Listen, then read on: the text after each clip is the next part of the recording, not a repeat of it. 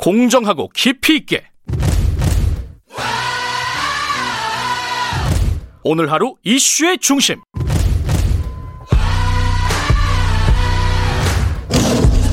김경래의 최강 시사.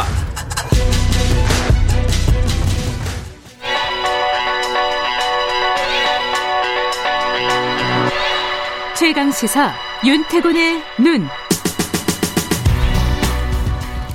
예, 윤태곤의 눈, 의제와 전략그룹 도모아의 윤태곤 정치분석실장 나와 계십니다. 안녕하세요. 네, 안녕하세요. 이제 정치권 얘기를 좀 해보겠습니다. 일단 어제 대통령 국민경제자문회의, 요 얘기가 뉴스가 많이 나왔어요. 네, 그러니까 2021년 경제정책 방향 보고 확대 국민경제자문회의를 주재했어요. 네. 내년도 전망도 보고, 네, 계획도 세우고, 네, 그런 건데 매년 이맘때쯤 하는 거예요. 네. 민관 합동회의인데 아마 이제 한참 전부터 일정이 잡혔을 겁니다. 네. 문 대통령이 어제 이제 공정경제 3법에 대해 가지고 기업을 힘들게 하는 게 아니라 기업을 건강하게 하여 글로벌 경쟁력을 키우는 길이라는 긍정적 인식을 가져주기 바란다, 네, 이렇게 말했고, 전 세계가 어려운 가운데서 우리 경제는 정말 잘해왔다. 올해 이야기죠. 네. 정부가 예측하고 계획한 대로 3분기부터 성장률의 반등이 이루었다.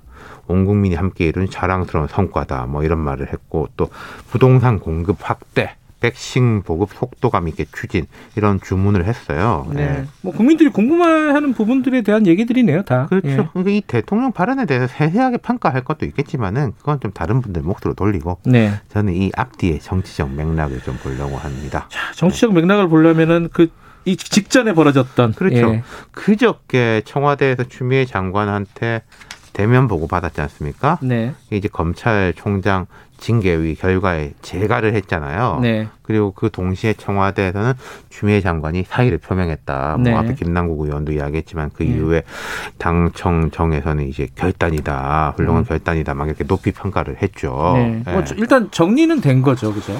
근데 이제 그렇죠. 그러니까 물론 청와대는 대통령이 재량 없이 재가했다, 예, 이렇게 설명했습니다. 즉, 윤 총장 징계에는 대통령의 의중이 전혀 포함되지 않았다, 이런 논리입니다. 근데 이게요, 그러니까 오히려 윤 총장이 행정소송을 할 명분을 잡은 것도 있어요. 대통령 기계적으로 하셨다고 했다. 그러니까 나는 그 징계위하고 장관의 처사에 대해서 불복하는 거다. 이런 식의 이제 그 장군 멍군인 셈인데, 예, 어쨌든 청와대나 여당의 생각은 검찰이나 법무부의 사안은 좀 일단락하고, 예, 전국의 모두 전환이 필요하다. 앞에 김남국 의원 나와서 쭉 이야기하셨지만 제가 볼 때 과거보단 톤이 약간 다운됐다, 이런 느낌도 들었거든요. 정리됐다라는 생각 아닐까요? 예. 근데 이제 자, 그렇죠. 그러니까 추, 윤 두 사람 중 누구를 지지하느냐에 따라가지고 온 나라가 이 문제에 매달릴 때냐, 경제, 코로나 얼마나 심각하냐, 이런 여론이 만만찮잖아요. 예. 근데 이제 정리가 됐다, 안 됐다, 평가는 있겠지만 어찌됐든 간에 이제 전환을 하려고 한다는 건데, 그렇죠, 이제 국면을 전환하는, 이게 가능할까요, 지금 상황에서? 그게 이제 쉽지 않아 보이는 게 있어요. 일단, 예, 윤 총장이 행정소송 하는 거고. 그렇죠. 행정소송 저도 두 달 오면 돌아오겠지만은, 예, 민주당 의원들 다수가 윤 총장 자진 사퇴하라 이런 이야기를 하는데 하겠어요? 안 한다는 거잖아요, 지금. 그렇죠. 안, 예, 하겠죠. 예. 할 것 같았으면 벌써 했겠죠. 예, 예. 그리고 이제 정치 일정들이 쭉 있는 게 이제 공수처장 후보 다시 추천해야 되고, 네, 두 사람 추천하면 그 중에 한 사람을 대통령이 이렇게 지목을 하고 그 사람에 대해서 인사청문회를 하고, 그다음 공수처 인사위원회에서 차장, 검사 한 20몇 명 되죠. 선임해야 하고, 여기서도 여야가 부딪힐 일들이 많을 거예요. 예. 공수처는 검찰하고 연관도가 매우 높은 거 아니겠습니까? 아마 이게 다른 일이 아니잖아요, 사실은. 예. 한 덩어리. 수사하고 한 선정에서도 아마 말이 나올 거예요. 그렇죠. 아마. 그리고 이제 국토부, 복지부 이런 이미 개각된데 인사청문회 곧바로 들어가거든요. 네. 국토부 같은 데는 좀 만만치 않아 보이고, 또 2차 개각, 추미애 장관 교체 문제도 있죠. 그리고 1월이면은 검찰 정기 인사인데 지금 윤 총장 편을 들었던 걸로 이렇게 해석되는 대검 차장, 고검장, 주요 지검장 인사 어떻게 할 거냐. 아하. 그리고 이제 또 편가르기를 제가 해본다면은 추 장관 편에선 검사장 숫자는 한 4~5명밖에 안 되지 않습니까? 예. 그럼 이 사람들 이제 주요 포스트로 가느냐. 예. 총장이야 외부에서 투입할 수도 있는데 검사장을 그러기는 어렵거든요. 예. 이런 이제 인화성 높은 이벤트들이 줄줄이 있다는 거죠. 근데 추미애 장관이 이 인사까지 하고 나가려나요?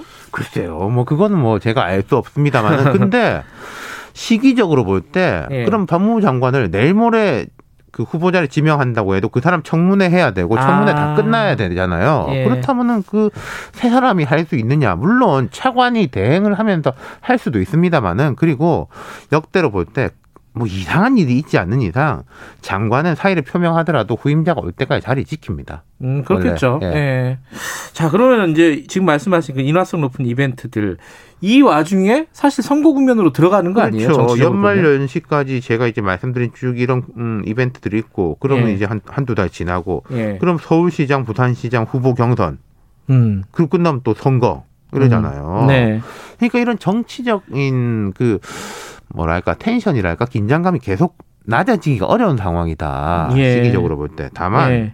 코로나 문제가 워낙 심각하니까 네. 야당이라든지 이런 쪽에서 이런 좀 정쟁적인 사안을 계속 들고 나오면 역풍을 맞을 수 있을 겁니다. 그렇겠죠. 그런 소진이 있어요. 예.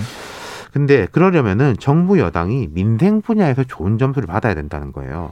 부동산 문제나 코로나 대응. 근데 요새 코로나 대응에 대한 여론이 분명히 예전하고는 다릅니다. 예전엔 절대적이었다면 지금은 그렇죠. 지금 논쟁적인 예, 면이 예. 있는 거죠. 더 안 좋아질 수도 있는 거고요. 지금보다. 그렇죠. 상황이 지금 안 잡히고 예. 있는 상황이니까. 그렇죠. 그러니까 이런 좀 민생적인 부분에서 여권이 득점을 못한다면은 앞에 짚어본 인화성 높은 정치 이벤트들은 더 주목을 받을 거다. 그러니까 정부 여당은 지금 현재 코로나하고 부동산이란 민생의 과제, 윤석열 징계 이후에 쭉 배치되는 앞서 짚어봤던 정치적 과제 두 개를 동시에 수행해야 되는 거거든요. 네. 근데요. 정치 과제가 잘 풀린다고 해가지고 민생이 잘 풀리냐? 그건 아닙니다. 그렇죠. 또 약간 분리된 느낌이 네. 있죠. 근데 예. 민생 과제가 잘 풀리면은 정치 과제는 무조건 도움됩니다. 아, 그것도 희한하네요. 힘이 붙으니까요. 민생 과제 잘 풀리면은. 예. 네. 그러니까 검찰 개혁한다고 코로나 해결되냐? 그건 아니죠. 그런 이야기 나올 수 있지 않습니까? 근데 코로나 해결되면 아 정부에 힘 실어주자라는 식으로는 연결될 수 있다는 거죠. 그러면은 정부 여당이 판단할 수 있어요. 뭐가 진짜 중요하고 힘을 실어야 하는지를. 코로나 관련된 여론은 백신이 앞으로 좀 중요할 것 같아요, 그죠? 그렇죠. 그거에 대해 가지고 뭐 오늘 오전에 또 뭐 정부 브리핑이 있대요. 있다고 예. 하니까 한번 지켜보죠. 알겠습니다. 윤태곤의 눈이었습니다. 고맙습니다. 감사합니다. 김경래 최강에서 2분 여기까지고요. 잠시 후 3부에서는 여의도 신호등 준비되어 있고요. 그리고 소상공인들 뭐 지금 임대료 인하 문제 이런 문제들이 지금 나오고 있지 않습니까? 직접 얘기를 좀 들어보도록 하겠습니다. 일부 지역국에서는 해당 지역 방송 보내드립니다.